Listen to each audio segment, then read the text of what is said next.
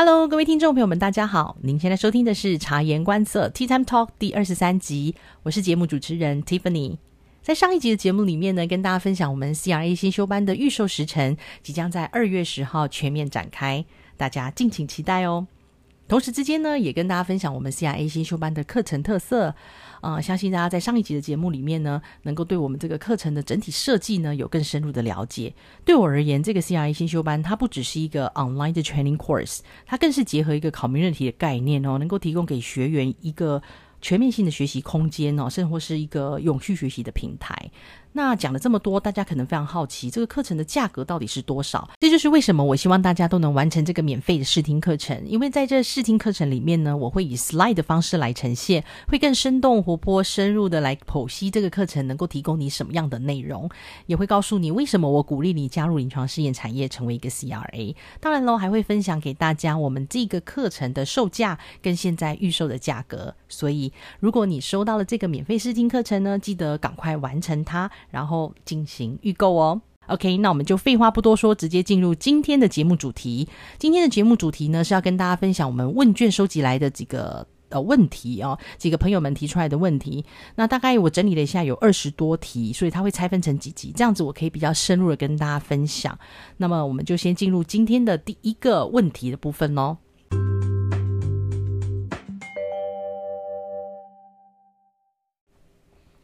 OK， 那我们正式进入我们的问卷里面的这个 Q&A 的 session。非常感谢大家提出来的所有的问题，我都觉得非常的有趣哦，而且有些朋友们他们对自己其实是很有想法的。那因为提出来问题很多，而且非常的踊跃，我就把它稍微做了一点分类。有一些是我们先修班课程会介绍到的，有一些跟英文有关，跟薪资有关，然后甚至有一些是跟 work-life balance 有关，工作场所、转职经验、出国工作经验，跟其他比较独立的问题，大概林林总总，我把它归类完之后有20多题。是比较没有重复的。那有重复的话，我会一起并在同一个 section 来讲哦。所以第一个呢，想跟大家提的是有关于，就是大家提出来的问题，其实是我们的 CRA 新修班课程里面都会介绍的，包含的有哪些呢？他想要知道临床试验专员从头到尾参与一项计划的每个环节，或者是说本身在临床试验产业工作，想转换跑道到 CRA 有什么方式能够提高 HR 的一个接触的意愿，那就跟你的 CV 有关系。所以在中阶课程都会提到如何规划临床试验的职业发展，也是在中阶课程会提到，分享给大家蛮细部的，跟大家来做一个推演。那对于没有经验的人，只有医院工作经验，建议如何踏入该领域，该投哪个职位履历呢？然后呢，该如何挑选公司？未来踏入这个领域，现阶段该如何准备？他现在是在医院工作，他要加强哪些能力呢 ？OK， 这个也是在中阶班都会跟，就是在我的9宫格规划法里面会一个一个跟大家做一个分析跟规划哦。然后再来就是当然如果你已经 join 这个中阶班的课程，在我们的这个百问百答社团里面，我就会开始把这个9宫格应该要规划里面前期要准备的部分先丢给大家，你就可以开始先去做了。这些里面我会分享给大家都是免费的资源哦，当然啦，有一些付费的资源可能也很不错，我会分享给大家，如果大家有兴趣还是可以去加强，但是我们以免费的资源为主，然后你可以怎么样去增进哦 OK， 这个是在中介班会跟大家分享，还有社团里面会跟大家分享。然后他会还有学员问到，就是说请问临床试验产业除了 CRA 还有哪些工作 OK， 所有的临床试验产业的角色我会跟大家一个一个来说明，因为每一个角色都跟我有很密切的合作关系，因为我是 Global Project Manager 嘛，对不对？我就是一个整个团队的中心，然后呢旁边牵的所有的线跟每一个团队做连接，最高呢是到最前端呢是到 BD， 就是这个 sales 的部分，然后跟 Bid Defense OK， 就是说我们要怎么去 bidding 一个案件，跟到中间我们会跟 DM MM， 然后跟 Stats 就是统计部门，然后跟这个可能还有很多的 Vendors， 然后跟当然是 Clinical Operations 就是 PM， 因为我是 Global PM， 所以我会跟 PM 或是 CTM CPM 就是这是不一样的 terms， 但是就是 PM OK， 它是管一个国家的这些 PM 跟 CRA 们来做一个合作，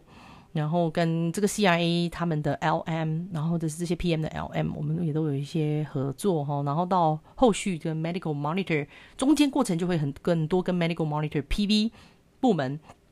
然后到后面我们要写 CSR 的时候的这个 Medical Writer 会 join， 或者是一开始 Medical Writer 就会 join， 如果 Protocol 是你们公司的 Medical Writer 写的话，然后到最后 Submission Team Startup Team 什么的，整个团队我们都非常熟悉，所以这整个团队的角色跟他的职责也会在这个我们的 CRA 新修版里面跟大家分享哦。然后另外还有同学问到的是，想知道还在念硕班的话呢，可以进行哪些准备 ？OK， 这个也是重复跟刚刚我提到的，在课程里面，只要你进入 Facebook 的社团，我们就会开始跟大家分享。另外还有问到说我们要怎么晋升啊，谈薪资啊，这个真的是问得很好，所以这个在中阶班后面我也会教大家，在面试的时候我们怎么谈薪资，怎么样谈出高薪。OK， 然后请问你认为 CRA 适合或是不适合什么样人格特质 ？OK， 这个也是课程里面都会分享到的。想听实际案例分享跟困难遇到的困难。OK， 这个可能会安排在，可能不会占用我课程的时间，可能会占用在社团资源里面哦，或者是说我们的这个定期的线上 Q&A， 我就会跟大家分享一些实例遇到的困难，或者是大家真的有遇到的实例跟遇到的困难就先提出来，那我收集的一个程度的时候，我们就开一个线上 Q&A 来跟大家一个一个分享我类似的状况跟如果是你这种情况你可以怎么突破哦。那 CRA 如何平衡工作与生活， CRA 遇到不配合的护士，不好沟通的计划主持人该如何应对， Clinical Data Analysis 的职业发展是什么，除了 CRA 是否还有推荐其他的临床产业工作。 OK， 他会问这个问题一定对临床试验产业有很深的了解了然后他可能只想要转职到其他的部门，那这个的话在我的课程内容中呢是比较不会涵盖到，就是说可能教你如何转职，我会提到就是说有这些角色你可能可以，你有兴趣的时候你就可以转职，转职的几个 tips 这样子，那细节的话还是会在每个公司会有点不同。好，然后CRA 如何平衡工作跟生活，这个在课程中会分享哦，因为 work-life balance 是每个公司都很想强调的，但是殊不知常常都很多人做不到，所以你要怎么样好好的规划才能够让你的 work-life balance 呢才能够不要那么频繁的加班呢？其实在 CRA 的生涯中你不加班，整个生涯都不加班，我觉得是不太可能的不太可能的，但是你把加班压到很 minimum， 这是有绝对的机会的包含你怎么样的去规划，怎么样去安排，当然这个跟你所处的公司有关系这个每个公司有公司的文化它给一个 CRA 一个 FTE 也就是一个人力，它规划了多少的这个trials 都有一些差别的，所以如果这个是我们不可控的，我们就可以控制的是我们自己要如何规划能够让 work life 更 balance。 那但是必须要了解的是，临床试验它是有很多的 phase很多的 phase， 通常 startup phase 也就是说启动之前的时期，就是说我们开始收案之前那个时期是非常忙碌的，是非常忙碌的。那还有 CRA 进入收案的时期也是很忙碌，这个时候你的 workload 会稍微比较高，是很正常的。那慢慢到后面它会下降下来做一个平衡所以你的老板也要很清楚知道要怎么掌握你的资源，前面 workload 太高的时候不宜再多塞东西给你，所以如果你的 LM 他没有理解这个东西，他一直要塞东西给你，你要怎么跟你的 LM negotiate 呢，讨论呢，这个也是一些 tips 可以跟大家分享的。另外呢还有提到的就是说入门的工作好像不太好找，大部分的公司都会希望你至少在该产业待过一段时间，不知道如何包装自己的动机来争取到工作机会。这个也是问得非常好，也是在中阶课程一定会跟大家规划到的包括你的履历应该怎么撰写能够突出你的特色，然后呢你要如何去丰富你的履历，但每个人的背景都不一样，所以我们都是白纸进来的，所以别担心，没有经验的一定也有机会进来的，那真的是要看你怎么样去呈现自己呈现自己，有这么多的 CV 他为什么要选你呢，那你的特色又是什么，那如果你不是医学院的，因为医学院他就有很多可以讲嘛，你是生科学院的，你要怎么呈现你的特色呢，你要怎么样说服这个面试官他 select 你的 CV 来做面试呢，又到了你掌握了面试的时候，你要怎么说服这个面试官选你来当 CRA 呢，你有什么样的特质跟优势能够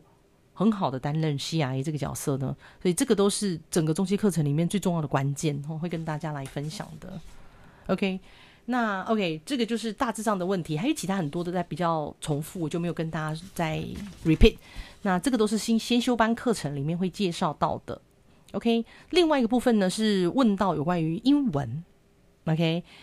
英文的程度哦，大概包含哪些问题呢？包含他们会问说，同学们会问说，需要英文听说读写的能力吗？英文程度带很大吗？是否非常要求语文能力？语文能力一定要很好吗？请问英文程度要到什么程度？对，是否需要非常要求语文能力等等哈，所以这个是他们非常 concern 有关于英文的语文能力这个部分的话呢，我也是想要跟大家提一下，英文的语文能力的确是在这个产业里面，他会希望你有一个基本的 business level 的一个 language level， 就是英文的一个 level。 那什么是 business level 呢？就是说听读写它是可以操作的，也就是说你有办法说，基本的说也没关系，你有办法说，听得懂。如果听不懂的时候，你请人家慢慢讲，你也会听得懂。读的话当然不用讲，读的要求会稍微比较高一点。读的话他会希望你能够读懂 protocol， 但是我说实在的，这些都是有 tips 的。现在的工具实在是太发达了，所以除了说以外，除了说听以外，读写其实不是什么大问题，都是可以准备跟训练的。那听跟说的话呢，就需要一定的时间去培养，拉上来。但是如果你是 join 一个 local 的 CRO 公司或是 local 的药厂的话，生技公司，说跟听会使用到英文的机会会比较低，但是呢，你使用到比较低的这个情况下，就不要荒废掉你的英文，你就慢慢的去增进自己。我在社团一定也会跟大家分享有什么样的 tools， 有什么样的一个 tips 可以给大家去增进英文说听读写这些面向哦。那我自己也是只是到一个瓶颈之后也会很难过去啦，但是我也都是在工作中，在跟同事们之间互相切磋跟学习。所以语文能力呢，它绝对有占一定的部分。如果你在面试之前就已经有一些语文检定的成绩能够附上来的话，是最好的，绝对是加分的。如果不行的话呢，就是看你面试什么样的公司。如果是跨国的 CRO 公司，他们对语文能力绝对会比较要求，甚至有可能面试会需要用英文面试。但是撇除 Global 的这个CRO 或者是药厂来讲，他们就没有到那么注重。但是也不用担心，因为像我自己的确是因为我有一定的基础但是像我老公他的英文程度就没有到那么高，但他常常都说我英文程度都不是很高啊，我 CRA 还是可以做的，我还是在新加坡当 CRA， 所以还是可以做得心应手。因为你会看到他的文法可能不是非常的正确，但是呢他就是可以去查询，或者是他在每次查询的过程中或者是跟我询问的过程中，他就进步，慢慢的进步之后，其实他同样的句子他就知道怎么样写是正确的。那说的话他是敢说，就是说错了也没关系，他的脸皮比较厚吧那就是敢说这样子。然后呢听的话是需要训练的，所以其实就是我会分享给大家，每天你可以听类似哪一类的广播，然后呢你就可以增进你的这个听的能力。这个听跟说绝对是连在一起的，你多听你才会多说，你才会说的比较自然，说得出来。然后多说你听也会进步的，所以这个听跟说是连在一起的，读跟写是连在一起的所以要怎么样训练呢，也是在课程或者社团里面会跟大家分享。但只是要跟大家讲，语文的要求有一定的程度，每个公司会稍微有些不同。但是如果你的语文呢是没有到非常高阶，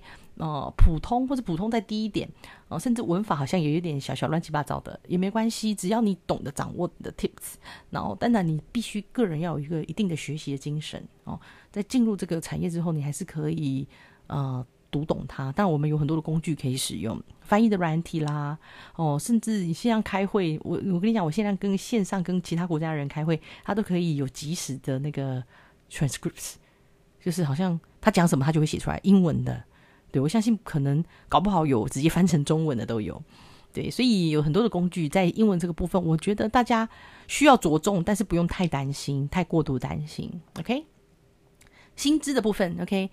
薪资的部分也是在这个课程里面会跟大家分享。那先跟大家分享一下大家问了哪些薪资有关的问题第一个大家想知道是想要知道如何获取高薪，想知道 CRA 的专业是否很容易被取代。好多，因为呢好比很多软体工程师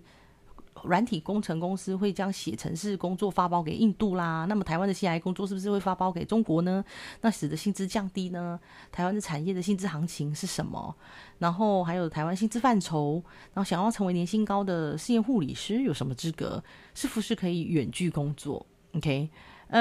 还有一个同学，是从我想他应该是 base 在国外哦，他写的是英文 ，Is working overtime frequent？Do you think the workload and the compensation is balanced? OK， 他想要知道就是说是不是常常会 OT 啊，就是 overtime， 就是加班。那你觉得你的薪资跟你这样子的 workload 是不是是可以 balanced 的 ？OK， 那这个的话，我觉得我现在可以跟大家分享一下，就是。CRA 它的薪资分布在台湾哦，我举台湾为例，因为我大概前期 CRA 的经验是落在台湾，那后来有中断一点时间来新加坡。那在台湾来跟大家分享的话，是CRA 它的起薪其实已经算是不错哦，当然不是起薪就非常高，它起薪算是有一定的水准哦，大约是落在4万5到5万中间。4万5到5万中间，那跟你的学历有点关系，可你是硕士跟博士，是薪资会有一点差异哦，起薪的薪资会有点差异，但差异是不太大的，是不太大。然后后面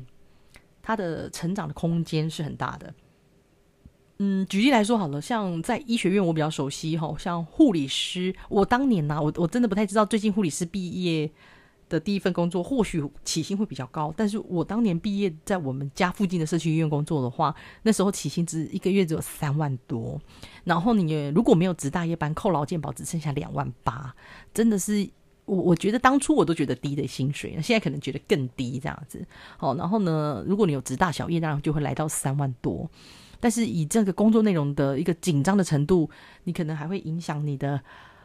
生理机能，就是你要轮大小夜，而且我那时候轮的是花花班，就是一下子大夜小夜，然后呢白班，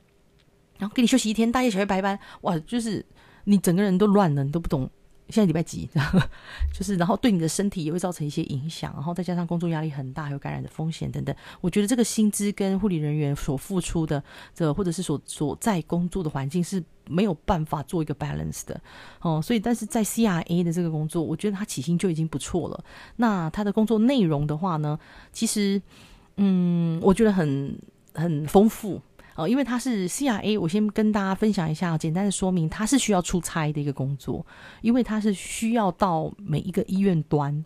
去做 monitoring， 就是我这个 podcast 常常跟大家分享做 monitoring， 它要到医院那个地方，医院我们通常都会称它是一个 site。OK， 我们到各个的 site 去做 monitoring， 对我来讲我是很 enjoy 啦，因为我那时候可能还没有成家立业，我会觉得很 enjoy， 就是我到各个 site 去做 monitoring， 我可以了解那边的医院它的这个不同的人啊，不同的设置，不同的这个电子病历啊等等哦，然后甚至是到不同的都市去走走逛逛看看，因为你下班之后你还可以住饭店嘛，你住饭店你到附近去走走逛逛啊，我都是觉得可以接触各种不同的人文内容啊，文化啊，接触不同的人啊，甚至那时候我老板就是在问说有没有人要去花莲的时候，我就自愿说我要去花莲去花莲的 site， 然后呢去享受那边的好山好水，去感受那边的好山好水。当然它的这个议题就是两面的，出差对年轻可能还没有成家的朋友们会觉得它真的是一个非常exciting 的工作，就是说哇，我可以去这里去这里去那里，这样子就是很有趣。然后而且你可以独立，当你可以独立去做这些工作的时候，你也有一定的成就感，会觉得自己非常的 professional。 但是当你成家立业之后，可能甚至是有了小孩之后，可能你就会开始觉得这是一个压力，这是一个压力。所以大家要想清楚来，就是说你的职业还是可以被规划的，如果大家越早能够进来这个产业其实是越好的，因为你在还没有成家立业之前，你已经走到 Senior CIA 了，大概5年左右 Senior CIA， 然后你就可以开始规划自己要走向 LM， 就是 Line Manager 管人，或者是 PM Project Manager 管 Project， 那这样子在 LM 跟 Line Manager 他们出差的比率都会下到非常的低哦，可能还会有一些出差，但是非常非常的低，就不像 CRA 可能一个案子一个 site 它的出差频率是每4到6周或许就要去一次哦，那你就是常常会出差。那当然有一些有小孩的家庭，他还是会 balance 他自己，就是他早一点出门，然后到这个 site， 然后他早一点做好之后就早一点回家，他就比较不 overnight， 他就是每天就是这样坐高铁这样来回也是有的，但会比较累，会比较累。哦，那加班的情况频不频繁呢？就我刚刚提到的，通常是会比较落在就是整个案件 startup 的时期 recruitment 时期，就是会比较繁忙，有可能就是会有加班的状况发生。那还是要看你怎么去规划哦，或者是你有怎么样去跟你的老板讨论跟寻求资源。那另外一种情况是在你是 junior 的 CRA 也比较容易遇到会要加班，因为你会手足无措，你会不知道怎么规划你的工作内容，你不知道怎么掌握的那个它的核心的这个 timeline 哦，所以你会把自己一件事情做太长，然后另外急迫的事情就没做到哦，然后呢你就会常常循环，就是掉入这个陷阱啊，无限循环在加班哦，这个也都是比较令 CRA 感到诟病的，就是说哎呦，这加班的情况这么频繁，他就会感到沮丧，他就会开始思索，诶，我真的当初真的是要当 CRA 是真的吗？怎么这么累啊？但相信我，它就真的只是一个过程，它真的是一个过程。你要了解到这个工作的好，同时之间你要了解如何去掌握这个工作的 tips。 前面的这个 suffering 的时期是每个人都会有的，我们在学一个新的课程，我们在学一个新的工作内容，都会有一个很 suffer 的时期，但相信我，它都只是一个过程。等到一旦你度过了，你要有耐心去度过它，一旦你度过了，你才能够享受到那个成长成就的果实。所以我今天也不是瞬间到达这个位置拿到这个薪水，而是我一点一滴累积上来的。我也曾经度过非常非常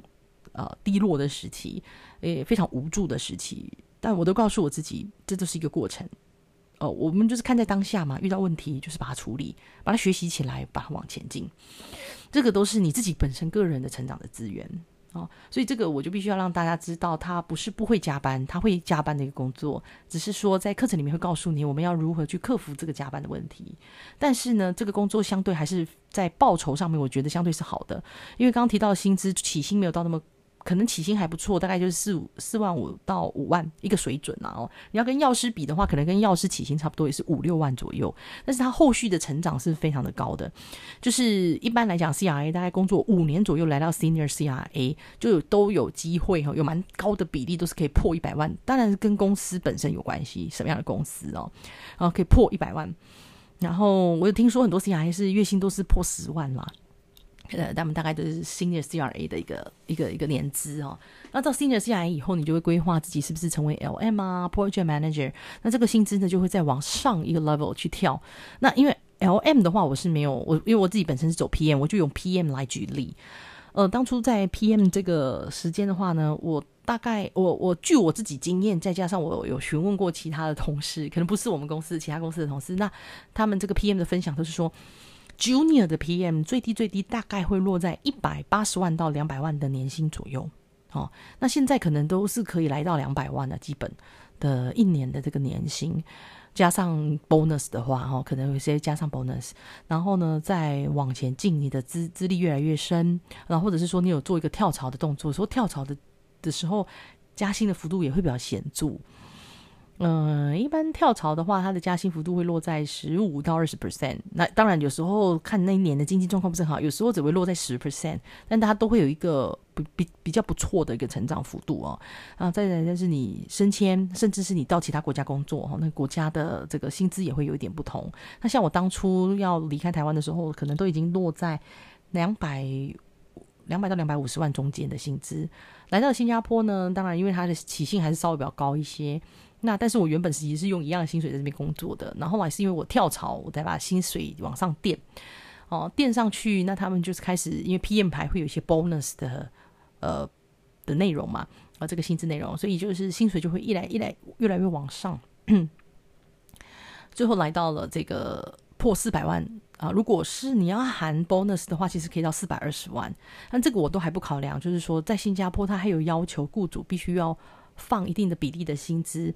哦，到你的 CPF 的账户哦。CPF 账户呢，就是这个账户有点像是公积金的账户，你这个账户还可以拿来买房子哦。像我买房子，你就可以拿来付贷款这样子，所以那也是你属于你自己的一笔钱。这公司如果这笔钱还要算进去的话，你的薪水就会更高。所以其实在新加坡工作，它的福利是不错，只是它生活开销会比较高。尤其是最近新加坡的生活开销最高是在租房子的这一块，就真的非常的贵哦。所以这个当然你要到其他国家工作都是有可能的，薪资也是都会不一样的，也会可能会非常好的，但是你有时候看着那个薪资的数据不代表这是你实际放在你口袋的，那还要看到那个国家的税有多重哦。像一般来讲美国跟澳洲税都还蛮重的，扣掉之后你剩下的其实不一定比你在台湾多很多哦，所以这个都是要考量的。那你还要考量那物价水准，在新加坡的税就真的很低，所以你拿到手的钱再加上公司会给一笔钱到你的公积金，其实在新加坡相对薪资你实际拿到的是真的是非常好的。如果你有身份呀，当然更好哦，因为你可以买房子嘛，你可以降低这个居住的这块的这个比例的薪水的开支，所以你的那个 income 等于是你可以使用的钱会越多。好，所以这个都是你要如何拿更高的薪水可以安排的一个状况，这跟大家分享。那我有听过，就是一个朋友跟我分享，就是说那个黑 hunter 跟他，因为你到你一定的年资的时候，你会遇到很多的黑 hunter， 他们会跟你挖角。挖角的时候，我甚至问到，就是有一些他们新创公司来亚洲想要设立公司，你是一个很资深的人，他们会挖你过去做一个比较高阶的职位，那个薪资也都是比较高啦，可能就是他们可能我记得那个时候好像是有一个同事，他是要被有一个黑 hunter 问他要不要来那间公司做 PM。可能是 Senior PM 这样子，然后他给他的年薪是350万，在台湾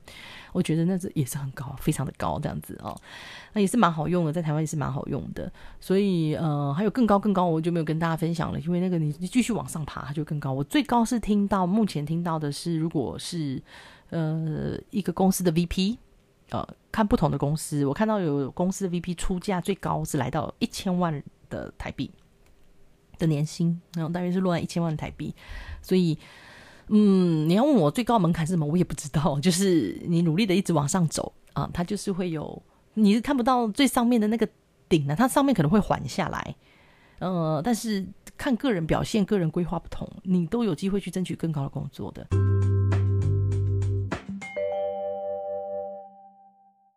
OK， 那我们的 CRA 新修班问卷 Q&A 的 Section 1就到今天结束咯，剩下的部分呢，我会在后面的几集再陆续跟大家分享。希望今天的节目内容对你有所帮助，如果你有任何的问题，欢迎来节目留言，或者是填写 CRA 的新修班的问卷，让我知道你对课程有什么样的建议，或者是你还有什么其他的问题。那么我们下集节目再见咯，拜拜。